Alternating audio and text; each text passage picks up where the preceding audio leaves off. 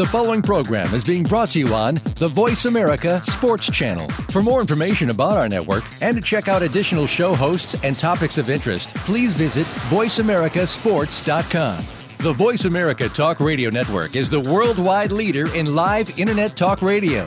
Visit VoiceAmerica.com. The views and ideas expressed on the following program are strictly those of the hosts or guests and do not necessarily reflect the views and ideas held by the Voice America Talk Radio Network, its staff, and management.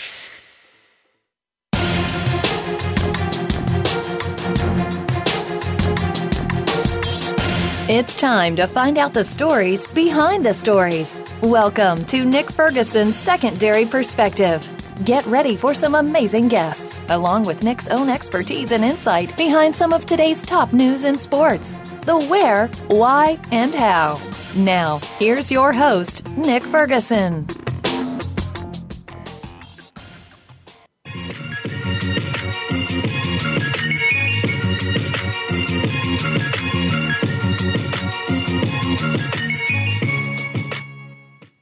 That's right. Guess who's back? It's Nick Ferguson. You can follow me on Twitter at Nick Ferguson underscore 25. And my main man, Mile High Mario. You can find him on Twitter at Mile High Mario. Mario, great week. Uh, upcoming uh, soon to theater near you. Uh, and we'll talk about that next week on the program. The Age of Ultron, the Avengers. And we'll break down this I don't know if it's kind of a I don't know if it's possible for me to be more excited uh, to watch this new Avengers movie because I'm going to be going at midnight. You know, try and see it at least before anybody else or at the same time as all of these other crazy fans, Nick. And I've been watching like all the trailers over and over again. I've been reading stuff online. Uh, I even read some spoilers. I'm going to say I don't know how accurate they are because the movie hasn't come out yet, so we'll see. Uh, but man, I just I cannot. I physically can't wait. Like I wish time travel had been invented so I could go forward a few weeks and see this movie already. Well, I, I tell you what, I mean, it, it's going to be a big May. Talk about box office. May 1st, the movie officially comes out. Mario's going to go see it on the 30th uh, at midnight. I'm going to say that Friday. But May 2nd, of course. I'm disappointed in you though, Nick. Hey, listen, I have two small kids. I can't take them out midnight on Thursday. You you don't need to go out with any. You leave them at home with the wife. You dress up as uh as Iron Man or Captain America, and you get your butt to that theater.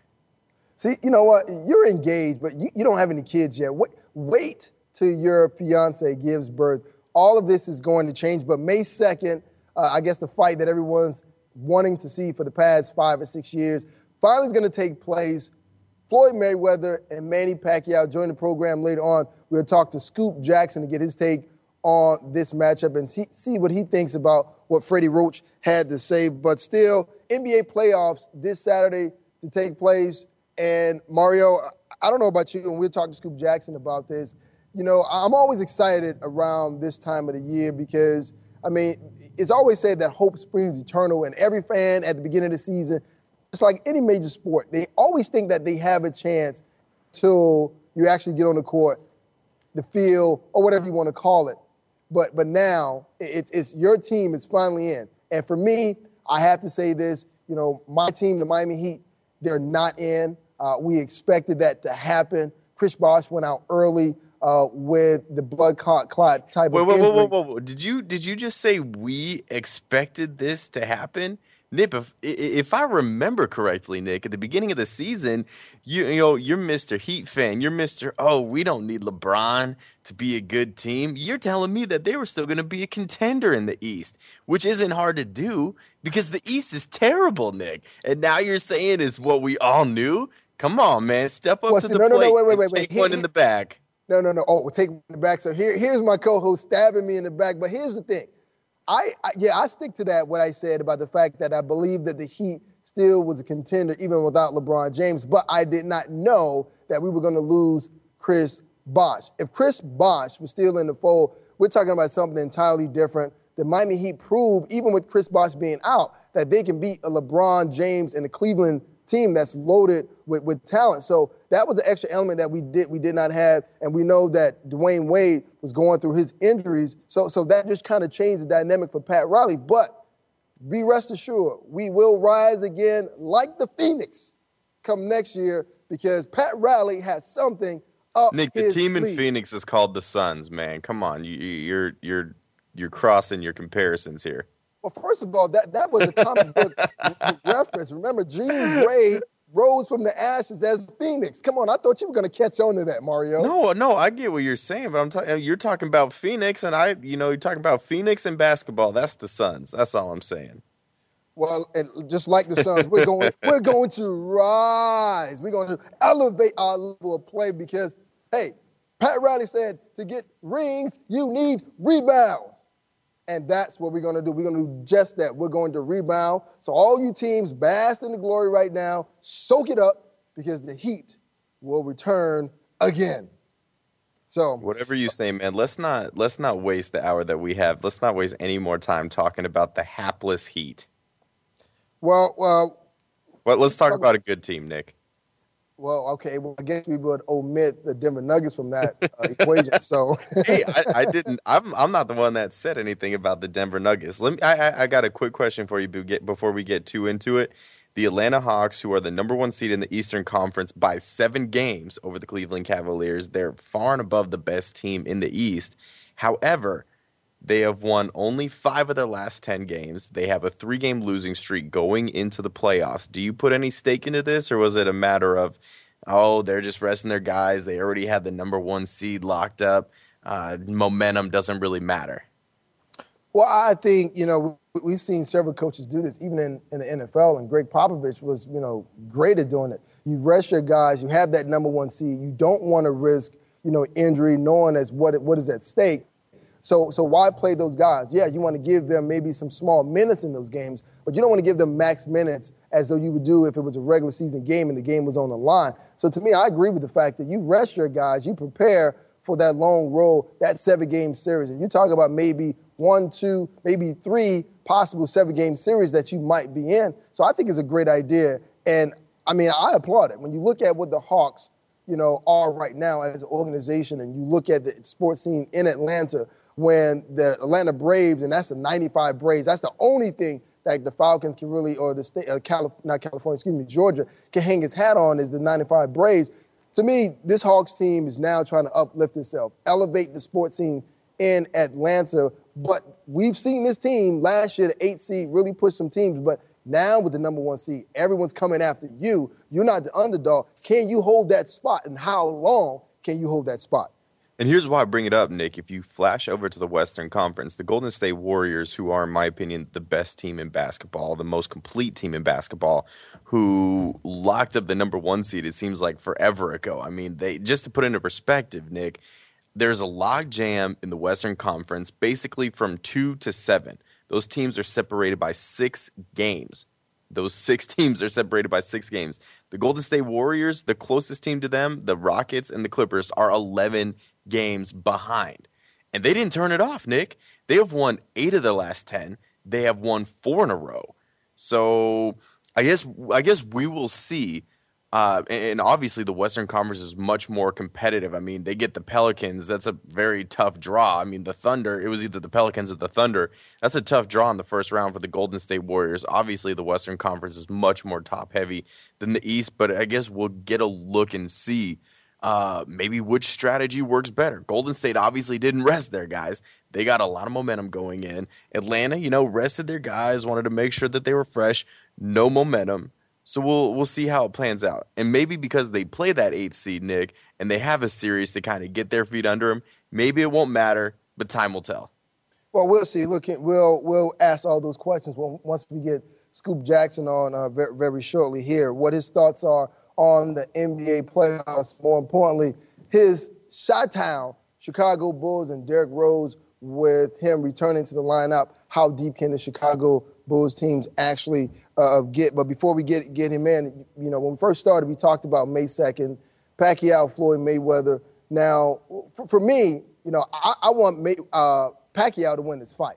And, you know, so much has been said about Floyd Mayweather, his record, and being having an unblemished record. But I, I think, to be totally honest, let me be frank with you. I, I think he, he's very egotistically driven, and probably so because he's undefeated, but he needs to be humbled. You know, and I think Pacquiao could possibly be that guy to humble him. And I would like to see that. And, and I'll tell you this. Let me back up for a second. I'm going to bring in one of Chi Town's finest, but I'm going to bring him in the right way. So, so give Scoop Jackson a proper introduction, Mr. Kanye West. Hated shop player, hated mom and pop bootlegged it. Felt like it rained to the roof caved in. Two words, shot town raised me crazy, so I live by two words. Live by two words. Scoop Jackson, welcome to the program. Thank you for joining us. What's up, man? What's going on? I thought you were gonna play all day or something like that. no. no. Hey, you know, Kanye West said it best. Chi Town raised me. I live by two words. You know what? Pay me. So I had to yeah, bring you in true. that way. Uh, or, or, as he said, I'm too shy. I'm so shy. I'm bashful. well, you know what? Before you before you joined us, we were talking about uh, Freddie Roach and Manny Pacquiao and uh, Floyd Mayweather. The fight that's supposed to take place on May 2nd. To me, right. I think the fight is long overdue. For you, when you break down this fight, how, how do you see it playing out? Um, one, I think it's long overdue too, and I'm I'm surprised that it's gotten the attention that it's gotten because I didn't think, um, you know, the the interest, the public interest, would still be there this late in the game. I thought the window was closed on this being such a big fight. So, especially after Manny took a few losses, you know, uh, I thought the interest in public interest in the fight would die down. But um, you know, so I'm glad to see it because I wanted to see this fight happen, even though they're not fighting at their peak. Um, that being said, you know, uh, I, it's, it's hard to say, you know, um, because of you know how boxing is about matchups, the same way basketball becomes about matchups when you get into the playoffs, and you know these are two different fighters that are matching up against each other, and I don't think historically you can go back and say, all right, well we've seen this fight before you know, you know, we've seen fighters, you know, quite like this before because they, they're two unique fighters. So there's nothing really historically to pull on. You know, you can't say this is Sugar Ray and and you know and, and Hearns or Hagler or you know anybody in the middleweight division, Howard Davis, Alexa Caldwell. You know, you can't you can't find this fight to peg what's going to happen. So it's hard to pull from. And usually in boxing, you can pull from something. You can say, mm-hmm. all right, I can see how this fight may play out because these two fighters, you know, these two types of fighters have fought this fight before, and this is how it ended up. I, I can't, you know, historically look back and say that I've seen, you know, a fight where you have the characteristics of both fighters like this, getting into the ring, you know, um, at this point in time in their career and saying, okay, here's the precursor to how this fight may come out. So it, it's too hard to prove. So with that being said, I say you ask how I fight, how I see the fight playing out. I, the, the the tangible I use in that is simply, you know, who who has the most to lose in this fight will be the one that comes out the victor. You so know, and, be- and with that being said, I really think Floyd has much more to lose in this fight. You know, Manny has nothing to lose, and sometimes that's a dangerous thing. But Floyd, if you look throughout his career, you know, he people can question whether he's been the greatest of his era or one of the greatest ever. The one thing we can say that for the most part in the ring, he has been the smartest fighter. And with him having the most to lose by risking having that one L, you know, on his category, that he's going to do whatever he can to protect that. Not to the point where he's going to make himself vulnerable, but to the point that you know, I'm I I got too much to lose to lose this fight, you know, and without having anything else, you know, to draw on, you know, to say, okay, I've seen this fight before, we've seen this fight before. That's the tangible I'm leaning on as to how I see the outcome of the fight playing itself well, out. Well, you know what? I think personally, and I think everyone agree that this fight is long overdue. And with neither boxer being in their prime, for me, it really doesn't make a difference who wins the fight because I'm going to say, well, if, if, if Floyd wins the fight or Pacquiao wins the fight, I don't really care. This should fight should have taken place two, five but, years but ago when you guys been in your prime. But you know what? You can say that about anything. I mean, you know, the, the, you know, but you know, you could say that about anything. But I think if we're talking about the fight itself, I'm speaking on the point of the fighters, not me. I'm not making money off the fight. You know, it's not whatever happens in the ring is not going to change my life. So I can all we can all take that attitude. but for the people to get to the ring, how can you say that, Scoop? Of course, it's going to change your life. Who, you It'll know, make your life better if Mayweather loses. It'll make everyone's life better. Why? Because of his attitude? Because he needs to be humble? But let, let me ask you this: If Pacquiao doesn't beat Mayweather, is he ever going to lose another fight after this? Because I feel like this is going to threaten his uh, undefeated streak more than anything in oh, his upcoming future. And, and he played it perfectly. This is why we've waited five years because Mayweather knew that Pacquiao was the biggest threat. So why not wait until Pacquiao is no longer in his prime and not as much of a threat to beat him? See, I, I, I hear you. I agree with you, but I look at it differently. It's the fact that, and, and people tend to use the word fear, and Skip Bayless to say he's been running from him. I think Floyd knows that Pacquiao, even over the last five years, is the only fighter that can get in the ring and have everything possible to beat him. You know, so instead of, I think he played it smart. And with all the questions running around whether Pacquiao was taking or not taking, you know, extra enhancements, you know, and with him refusing to come on the level, I think Floyd was like, look, I'll get anybody else I'm not going to do this to. I'm not going to make uh, Olympic testing required to get in the ring with anybody because nobody else can mess with me. But this dude, oh no, this dude can get me. So I got to make sure we're on the up and up now. So you say he waited until he's out of his prime. My thing in looking at the facts is that Floyd kept asking for him to get tested and everybody be tested. And Pacquiao kept, kept refusing that. Now, we're not saying the rumors are true or not, but we're saying it's out there. So for him refusing to do that, you know, I don't know if that's necessarily waiting until his prime comes out. That's asking a legitimate question with somebody you know has a chance of beating you. Yeah, but Floyd, Floyd Mayweather is like he's he's huh? like a, a gene, an evil genius. I, I feel like he played this perfectly, and maybe you know I'm I'm going out on a limb here because I, I agree with what you're saying, and I get it, and you're absolutely right. Pacquiao did have more control over the situation, but you gotta love the way that Floyd Mayweather played it, man. You know, people can say whatever they want about him, but this is the smartest way that he could have gone about it. So, last question, real quick, scoop: Who wins the fight? Who you got? Well, I got I got Floyd winning. I got Floyd winning. And this goes back to what I was saying, the eye test is based on this. I have seen Floyd not win fights.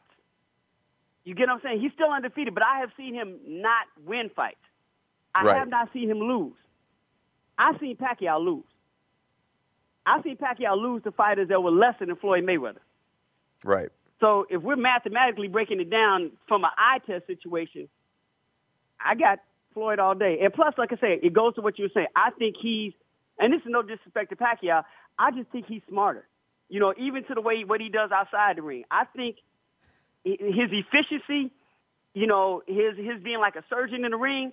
I don't necessarily see he will. I won't necessarily say he'll he'll win the fight, but I just don't see him losing, and that's going to wind up being a victory on his side. He doesn't have to beat Pacquiao. All he has to do is not lose, and we've seen Floyd not lose fights and he's still undefeated. That's his thing. You know, as as fans, we tend to look at okay, we got to knock somebody out. You have to technically, I mean, you know, basically beat somebody down. It's you know, still in boxing, it's a point system. You know, to a certain degree, and those points or those points come from judges. Right. And if Floyd does what he does best, especially if the fight goes long, if he just defensively makes it impossible for Manny to hurt him, then he can technically just win the fight. You know what I'm saying? He just said to get handed the fight. And, and at the end of the day, he's like, look, it's not pretty. Y'all may not like it, but guess what? I win is a win. A and, and that goes back to what I said. He has more to lose.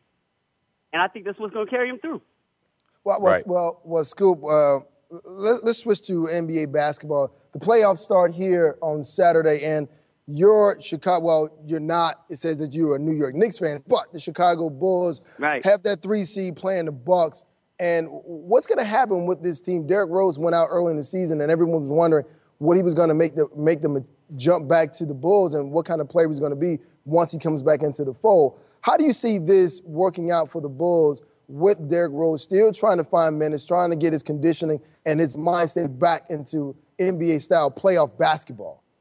I think um, even though Mike Carter Williams is a point guard in this situation, I think it's going to benefit Derrick, you know, having at least the first round to, you know, hopefully stay healthy. I, I, I can't admit I'm still, you know, uh, cautious about him sitting out the entire second half of last night's game because of soreness, and this is only like his fourth game back. you know, and in the playoff series, in the seven game playoff series, you know, you can't be like healthy for four games and then miss one and then come back because that one game could be the difference in the entire series. So, you know, Derrick Rose can't afford to miss one game. So I was hoping he didn't miss second half of yesterday because now the answer to your question from my standpoint has caution in there. You know, how healthy is he really? You know, is he going to be healthy, like you said, not just to get his rhythm, get his timing, get his confidence back, but to not be sore. You know, this is the playoffs, so you can't afford to take a, you know, he can't take a game off. You can't do that. Now, that being said, even without finding his rhythm and doing all this, if he can work through this first round series without any physical damage being done, then I think they'll be fine. I think he'll be fine. Um, and I still like them if everybody else is healthy because let's not act like Joakim Noah hasn't been playing, you know, and uh, uh, uh, Taj Gibson is out with a shoulder injury. If they're healthy, man, I still like their chance to get through to the East, even even, even including Cleveland and Atlanta. You know, that's the bottom line answer. But you know, it, that's such a big if now. It's such a big if. It's hard to like. It's almost hard to believe it because I almost feel like I'm lying to myself. You know, because they haven't. They, their starting five has only played 20 games together all season long. That's it. 20 games, and I think they're either 15 and five or 16 and four with their starting lineup. But that, you know, that's a lot to ask all of a sudden for you know a team that's only had a starting lineup together for 20 games the entire season. You know what I'm saying? Going to the playoffs and all right, here's your starting five, and they're gonna ride it out the whole time for 16 more wins. That's you know it's almost impossible to ask that question, but that's what I'm holding on to. Well, if you just joined us, we're talking to Chicago native journalist, ESPN.com writer, and basketball aficionado Scoop Jackson. You can follow him on Twitter at I am Scoop Jackson. Uh, about 10 seconds before we get out of here, Scoop, much debated NBA MVP. In your opinion, is it Steph Curry, James Harden, or Russell Westbrook? Uh, my opinion on who I would give it to, I give it to Russ, who I think is going to get it, and basically who I feel deserves it, uh, national publicly is is uh, probably Steph Curry. Um, but I'm not one to. My criteria is a little bit different. Uh, I, I don't fall into that category where I think you should associate a team success with the individual's performance. Uh, the MVP is an individual award. It's, it's given to the player, but we still can't figure out what the criteria is. You know, um, if it's the best player or the player who had the best season or whatever. You know, my thing is that to me, what I saw, what I watched, you know, what I watched Russell Westbrook do this season to me was historic, especially on the back end, especially in the second half. You know, and people talk about what James Harden didn't have, Dwight Howard and Steph Curry team had the best record. Hell, you know, Russell Westbrook lost the MVP. That's something Dwight Howard never won. he never won an MVP. You know, so that was a bigger loss for Russell Westbrook. And you know, Steph Curry had a lot more to work with, you know, than um than Russell Westbrook did, and he still, you know, was able to uh do what he did with Golden State, you know. But you lose the MVP and to do what Russ did, eleven triple doubles, eleven, yeah, and then wound up leading the league in scoring. You know, and and I mean, it doesn't count, but still, he won the All Star MVP. I mean, come on, man. He had a historic second half of the season, and you know, to me, even though his team didn't make the playoffs, there's only so much one individual could do, and I can't see any other individual doing more than what Russell did. He he had he had a season to me that was almost as good as what Kobe did when Kobe averaged 35 in that season where he scored 81, and in another game outscored Dallas Mavericks in three quarters, and he didn't get the MVP that season. Mm.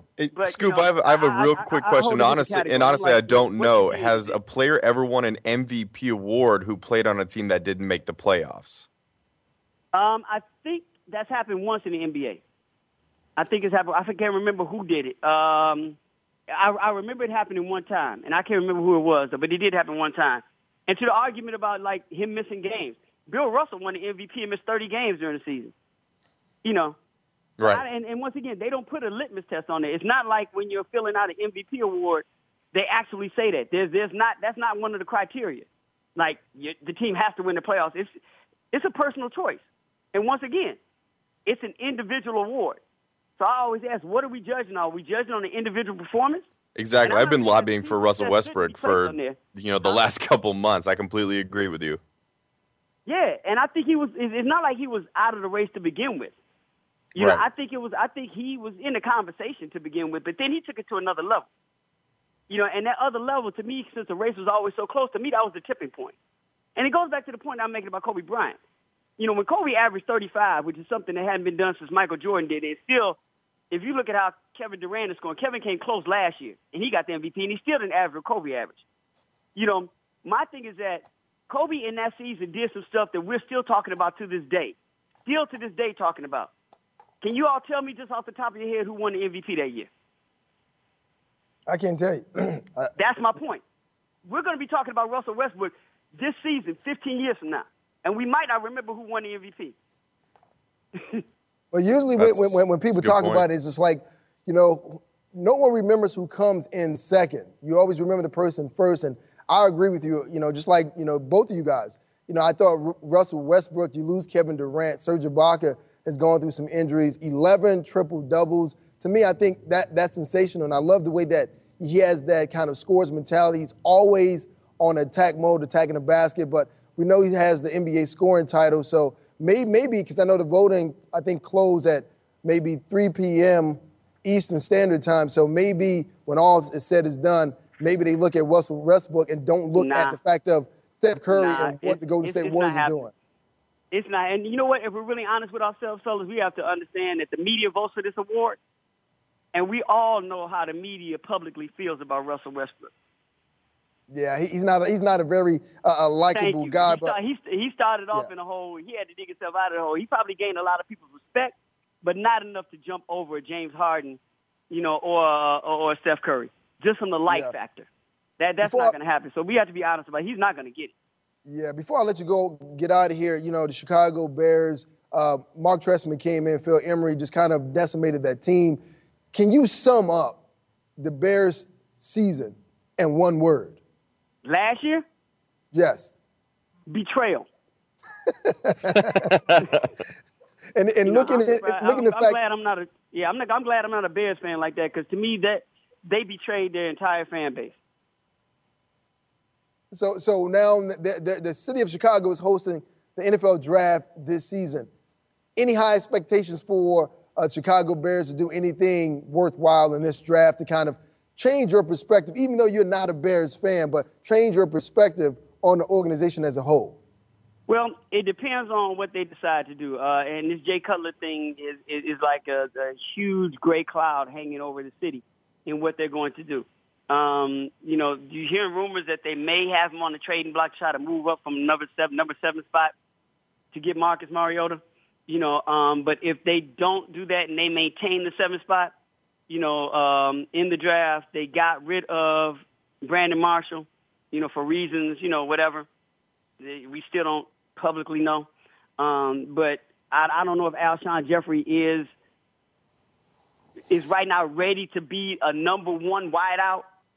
So, you know, you look at, you know, uh, uh, and Amari Cooper, who I thought was the best player in college football last year, as a number one option, you know, uh, or, or get somebody at the, uh, what's my man, Kevin White? Um, Yeah. Or Kevin White. So you have a wide receiver that's available to get um, at that position. Uh, and if they do that, I think the city will be fine. And uh, we're just working from there. Well, Scoop, as always, it's, it's a pleasure to have you on. I love your insight and I love your, your approach. And you have that West, Russell Westbrook type of attitude when you attack sports. So, once again, thank you for joining the program. That's Scoop Jackson. Thanks a lot, Appreciate it. Scoop. Appreciate y'all. Thank you, man. All right. Coming up after the break, we're going to talk to UCLA fine running back Maurice Jones Drew. You listen to Nick Ferguson's Secondary Perspective with Mile High Mario on Voice America Sports. Your internet flagship station for sports, Voice America Sports. Looking for the best show about horse racing and handicapping? Want to play the ponies? Join us every week for Winning Ponies with John Englehart, racing's regular guy, where you'll go inside and behind the scenes with the top jockeys, trainers, agents, and handicappers in the world of horse racing. This show is the perfect complement to the Winning Ponies handicapping website. Listen for top plays for the weekend and the spot play of the week, and win prizes just for calling in. Winning Ponies with John Englehart is live Thursdays at 8 p.m. Eastern, 5 p.m. Pacific on the Voice America Sports Network. Sports continues to grow and evolve to ever increasing prominence in today's society. On All Around Sports, host John Inglesby will connect with the leading newsmakers from the sports world, including players, owners, and fellow sports journalists, discussing the top news and events that are relevant to sports today. John will also report from and offer his experience of the world's top sports events. Tune in to All Around Sports with John Inglesby, Fridays at 1 p.m. Eastern Time, 10 a.m. Pacific on the Voice America Sports Channel.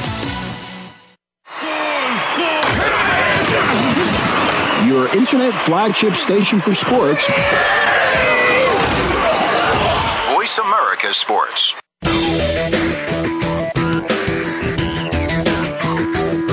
You're listening to Secondary Perspective with Nick Ferguson. To get in the lineup for today's show, please call 1 346 9144. That's 1 346 9144. Or send an email to nickfergshow at gmail.com. Now, back to the show.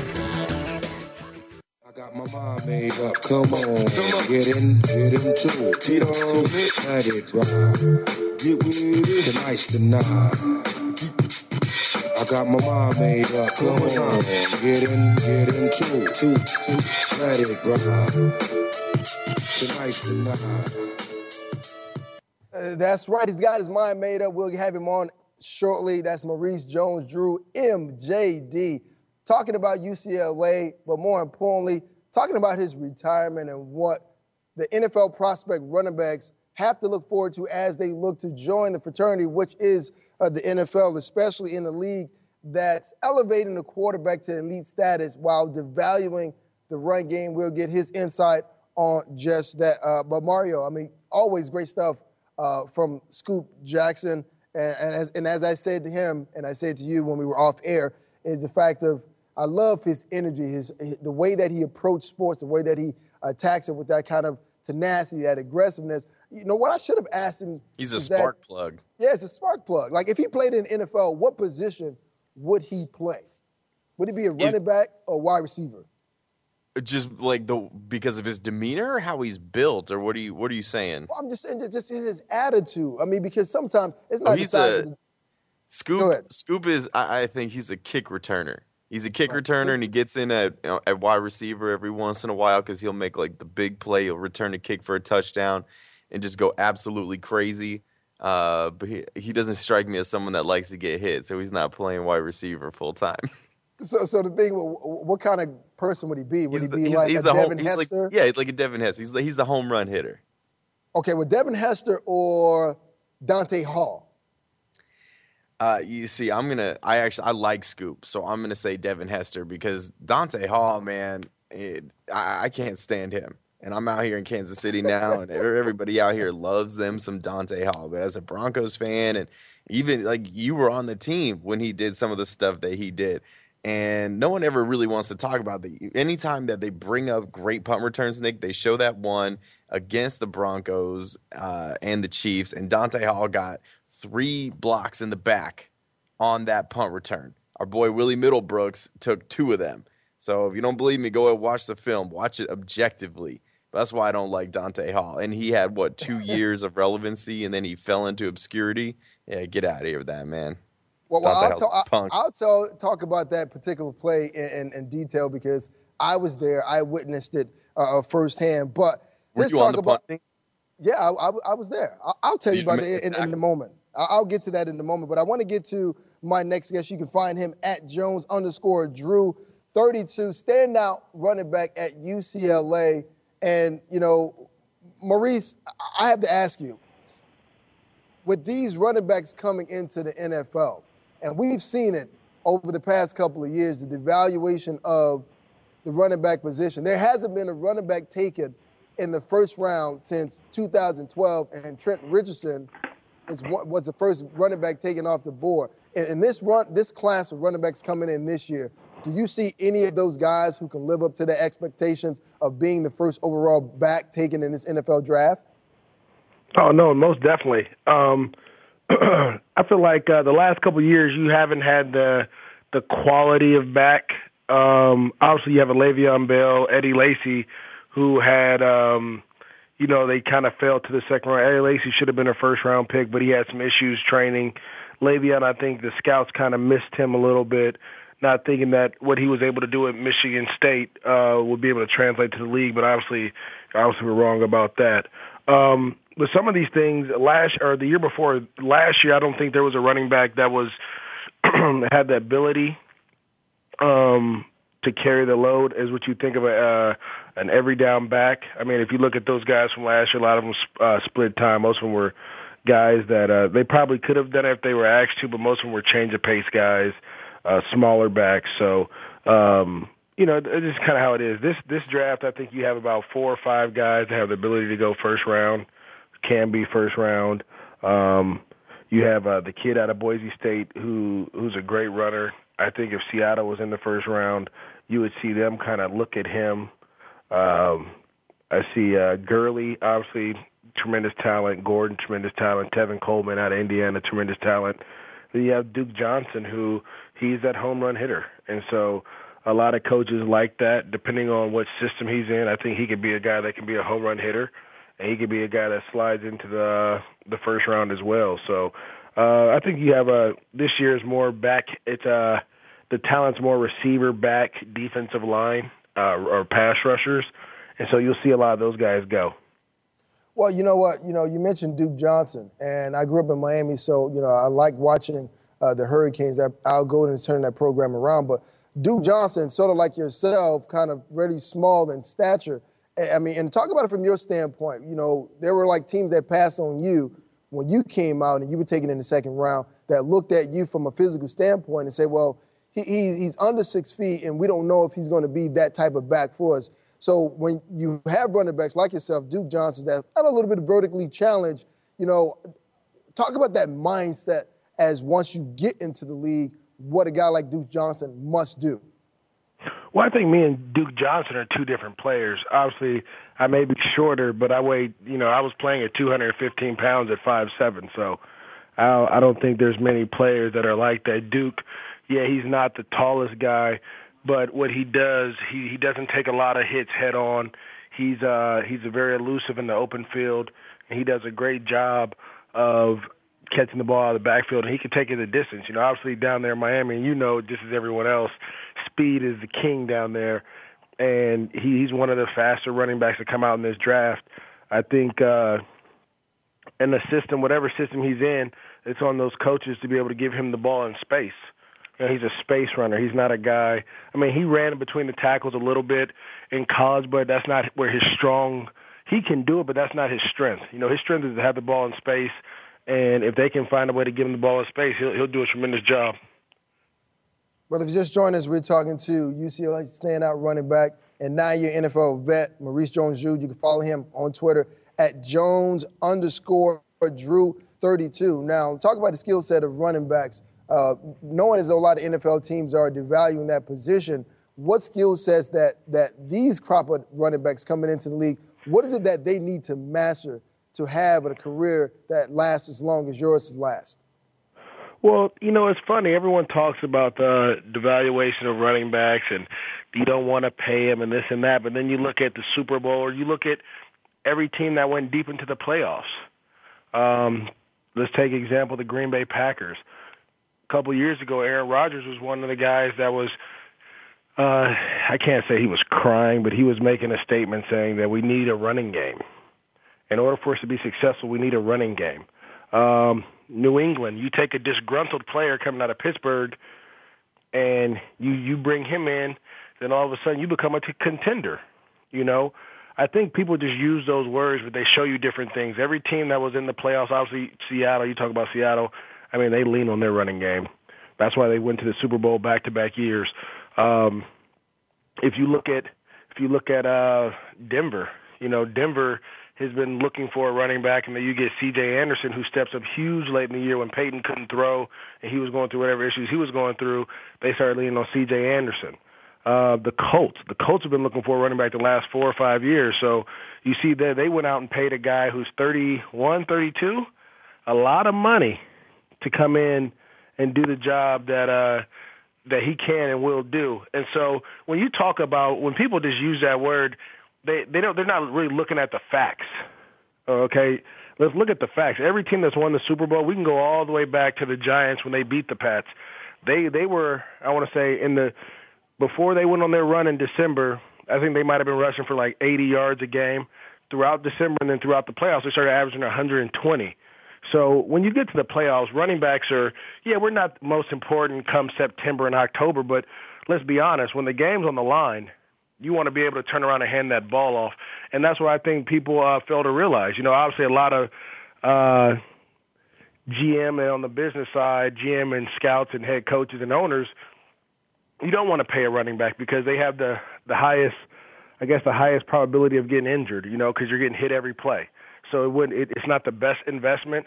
But if you really want to win games, and I think Seattle is the bookmark for it. If you really want to win games, you're going to have a monster running back behind because he can change the game and he's the heartbeat of your team. So yeah, you might say uh, running backs are being devalued, but when you look at it throughout the playoffs, and when when and when everything's on the line, when you don't have another if you, another week is not uh, granted, you know, I think that's when you see the true valuation of every position.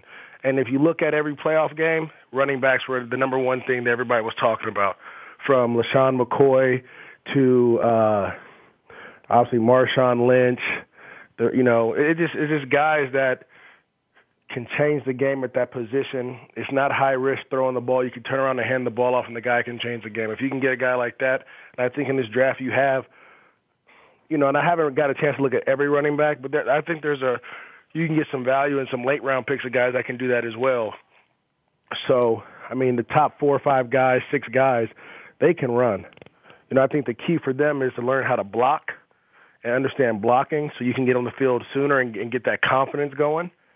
And then once you get that going, I think this this would be a back uh, class of backs that we talk about for years to come. Maurice, how much stake do you put into blocks? Because you know, of all the incre- uh, running back blocking, that is, because of all the incredible highlights throughout your incredible career, still the best one is when you basically ended Shawne Merriman's career. That is not even like my favorite highlight of yours, but probably one of my favorite football highlights of all time. So, how important is it? Uh, I mean, to like a franchise, to a team who's going to draft a running back, that they're able to protect the quarterback? Well, I think there's, there's multiple things. You know, obviously, the first thing is the number one asset to every team is your quarterback. So if you can't protect the number one asset, why would I put you on the field? One. Two, I was always taught you want to be on the field at all times. So you you don't want to give a coach or a personnel person or a scout any reason why not to have you on the field. And so I think if you're able to go out there and you take blocking, it, we all anybody everybody can run the ball, and that's why you that's why they talk about the devaluation of running backs because you're right, everyone can run the ball. That is, that's just what we do. We've been groomed is from kids to run the ball, read holes, anticipate certain things. But the ones that make the the one what makes you special is can you be a versatile back? Can you catch out of the backfield? Do you know protections? Are you willing to go in there and put your head in there? Can you return kicks and punts? Because when you can do so many different things, it's hard for a defense to kind of key on you. Maybe one time you come out, you're in the backfield and you're blocking. Maybe another time you're in you're in the slot catching the screen. Maybe another time you're doing this, you're doing that, and that's when you become valuable. And so I think the whole part about that is being in the game on third down when you're going to get these exotic blitzes, you're going to get all these exotic things, and can you understand the protection and where it's weak? And can you be a second quarterback back there just in case somebody messes up? You have to be that safety uh, to you know to be that last line of defense for the quarterback. Well, Maurice, one last question before we let you get out of here. You spent some time in the Oakland Raiders uh, organization, and Jack Del Rio just took over. What's the over under for this team to at least make a move in the AFC West? And I will ask my, my last question before I let you get out of it, but please answer that one right there for me, please. Um, you know, I think you right now there's a lot of things going on in the AFC West. Um, I think Kansas City has done a great job in free agency. I think uh, there's a lot of turmoil down in San Diego right now with Philip his contract. So you, you kind of got to use that. I think Oakland's been under the radar a little bit. I think they signed some some really good football players.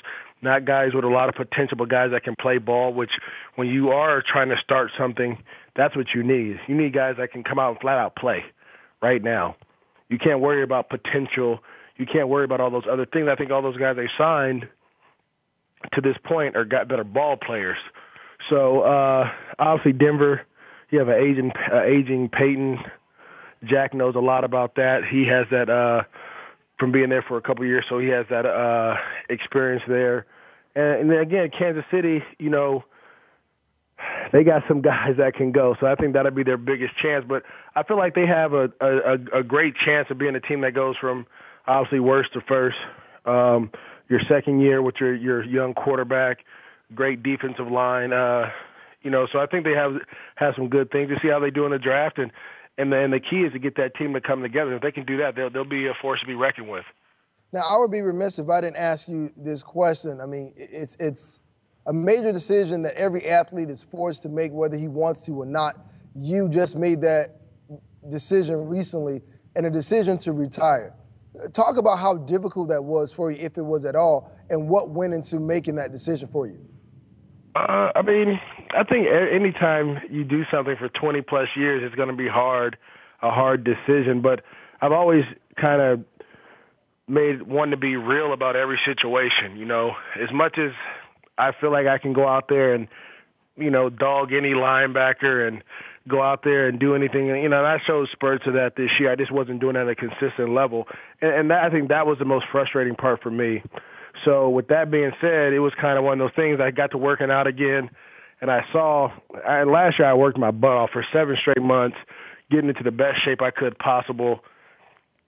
Uh, getting down to my my playing weight and making sure that I, you know, was playing at a high level, and started working out here. And I started getting back down to it and I usually throughout the year I'll leave uh, my family and go train.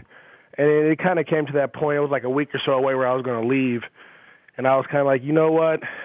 I, I just had to sit down and really just take a deep breath and think. And and you know, I had a lot of nicks and bruises this year, and it just came to it like my body to get my body back in that shape to be able to play at that level again.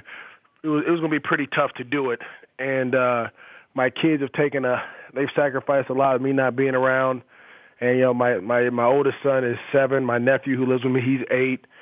Um, my my youngest one, my youngest son is four. My daughter's five. So I missed a lot of their life. And again, like I said, I've made enough money. I've done a lot of great things. It just felt like it was time to kind of take a break and and be dad for a while. And so. uh it, I guess it was tough. I guess I, for most people that'd be tough. For me, it was just kind of like, hey, it is what it is. I enjoyed my my ride, now it's time for me to you know help my kids and and be around and do things like that. So this morning I walked my son to school, which was cool. You know, having been able to do that and just be able to do those things, I think that was more of a kind of played a role into why I retired. Well, Maurice, I mean, it was a pleasure to have you on, and, and like you said, you know, family is, real important, and you know, we give so much, or the game gives so much to us, but it takes away uh, just the same. And knowing as though you are a stand up man and wanting to be there for your family, I definitely respect that. But I do miss those days of having that contact running into you. Let me rephrase that. I like to forget those days of running into you, but it was a pleasure as always. You were always a consummate professional, and you have broken some records in that Jacksonville Jaguars uh, organization, man. So, uh, hey, great kudos to you, man, for everything that you're doing, and thanks for joining the program. Oh, no problem. Another, you know, I don't. These kids are starting to get more crazy, so I definitely don't uh, want to get hit by them anymore. They're getting too big and too fast. It's unbelievable, man. The talent that's coming out now. So I was like, I'm gonna get out while I can. well, I tell you what, man, you had a, you had a great career. One of the power backs in, in the NFL. Remember, you can follow Maurice on Twitter at Jones underscore Drew 32. Maurice, thank you again for joining us. Oh, thank you guys for having me. I appreciate it. All right, we'll be right back after this quick break.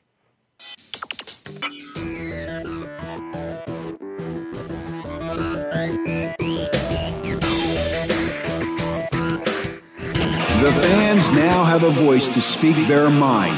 No holds barred They need a his ass and then move on. I just, I just think that the coach made a mistake. All crazy. NFL, MLB, NBA, NHL. Speak up. Speak up. Or forever hold your mouth. We ain't playing around here.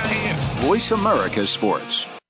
Are you a real sports fan? Get ready to talk football and anything else sports with Kwame Lassiter, formerly with the Arizona Cardinals, San Diego Chargers, and St. Louis Rams. Kwame's got the experience, so he's prepared to talk sports with you every week on Kwame Lassiter's Sports Talk. It's on the Voice America Sports Network every Monday, Tuesday, Thursday, and Friday at 9 a.m. Pacific Time, 12 noon Eastern Time. Get ready for an unpredictable, fun, and sometimes sarcastic look at the world of sports. That's Kwame Lassiter's Sports Talk on the Voice America Sports Network.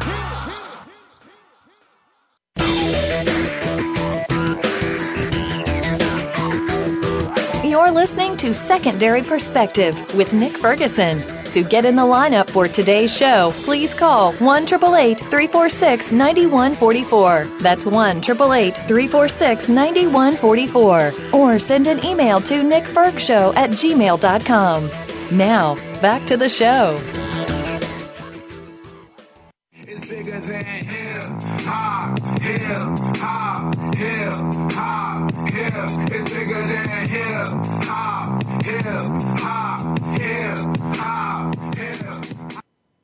Mario, that was a, a great show. And let me start off by uh, apologizing to uh, my good friend uh, Jeff Hauser. We won't be able to get him on uh, the program this week, but we definitely have him next week as we go through our draft uh, analysis. because Jeff is Jeff is so good, you know, and we and we ran a little long with Scoop and Maurice. Jeff is so good of a guest that we don't want to, you know, limit him. So we want to be able to give him as much time as he needs to break down the draft because he is one of the best when it comes to that. Yeah, we definitely want to do that. But great show. I mean, great stuff from Scoop Jackson and Maurice Jones-Drew talking about his kids and life plan in the NFL. And you know, real quick, let me jump back to the story when you were talking about Dante Hall. I played in that game. I, I had an MCL sprain in that in that game. And I came out, and Ronnie Bradford, who was a special teams coach, he said, Nick, I need you in for this game. I said, Ronnie, I can't go. My, my, my, my leg is shot. And on the play that I wasn't in, Dante Hall ran the ball back on the side that I would have been standing on, being the wing on punt return. I mean, on punt team. And, and, and let me lay it out for you. I played defense and all special teams. So I was winded, not just the fact of being injured. But Oh, yeah, now was, now now we're gonna get excuses from Mr. Ferguson. Okay. No, no, no, no, no. Wait a minute, a minute. That's not excuse. An injury is not excuse. But I, I witnessed firsthand Dante God Hall run through. You weren't injured. What? What? Look, the chiropractor was not on the sideline. Look, the chiropractor was not on the sideline. Maybe if he were on the sideline, maybe I would have been able to get back in the game, but that wasn't the case. But I, I witnessed that play firsthand. The, the officials, instead of focusing on the play at hand, they're watching Dante Hall. They're not seeing the Will, Willie Middlebrooks get hit in the back, the holding. They're not watching anything. They're just fascinated by watching him do his thing. And it's frustrating every year that I see it.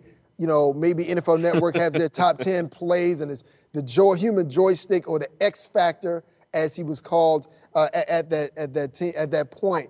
But uh, yeah, man, it's one of those hard things, hard pills uh, to swallow uh, uh, watching that. So, uh, real quick before we get out here, once again, the NBA playoffs begin this Saturday. No Nuggets, no Heat. So, Mario, who do you have? East, West Conference, duking it out. You know what? I I feel like I'm gonna go out on a limb because this doesn't happen a lot. I'm gonna pick both of the number one seeds, and I hope you're picking up on the sarcasm because obviously it happens all the time. But man. I, I love I love Golden State. I mean, they're they're just so good. Uh, it, it- might be the Spurs just because the Spurs you can never count them out. They're the defending champions. Popovich, they're always there. San Antonio is always going to be a factor. But I think Golden State is just head and shoulders better than everyone else in the West, and I'm going to pick the Falcons in the East. I think they're head and shoulders better than any other team in that division, and I'm going to take the Warriors to win it all. Finally, we get a little bit of parity in basketball. Well, I think I, I think you're talking about the Hawks, but I'm sure the Falcons and Coach Dan Quinn will hope that that team would be somewhere in the playoffs. Did I, did I say Falcons? Atlanta Yes. Hawks. Yes, Okay, well- Falcons well, I s- not to win the NBA championship. Well, but maybe Dan Quinn and that organization hoping that the Falcons will be in a position for the NFL playoffs and maybe having the number one seed. You got real quick. Well, you know what?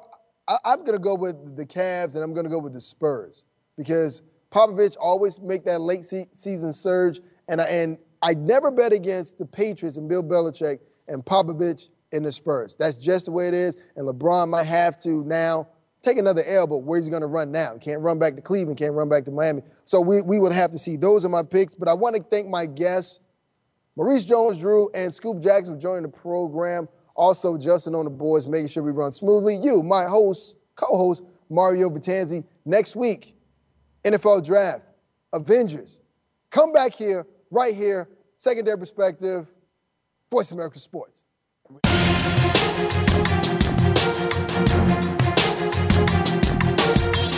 Thanks again for stopping by. Be sure to catch Nick Ferguson's Secondary Perspective again next Thursday at 1 p.m. Eastern Time, 10 a.m. in the West, on the Voice America Sports Channel. We'll share some more great stories next week.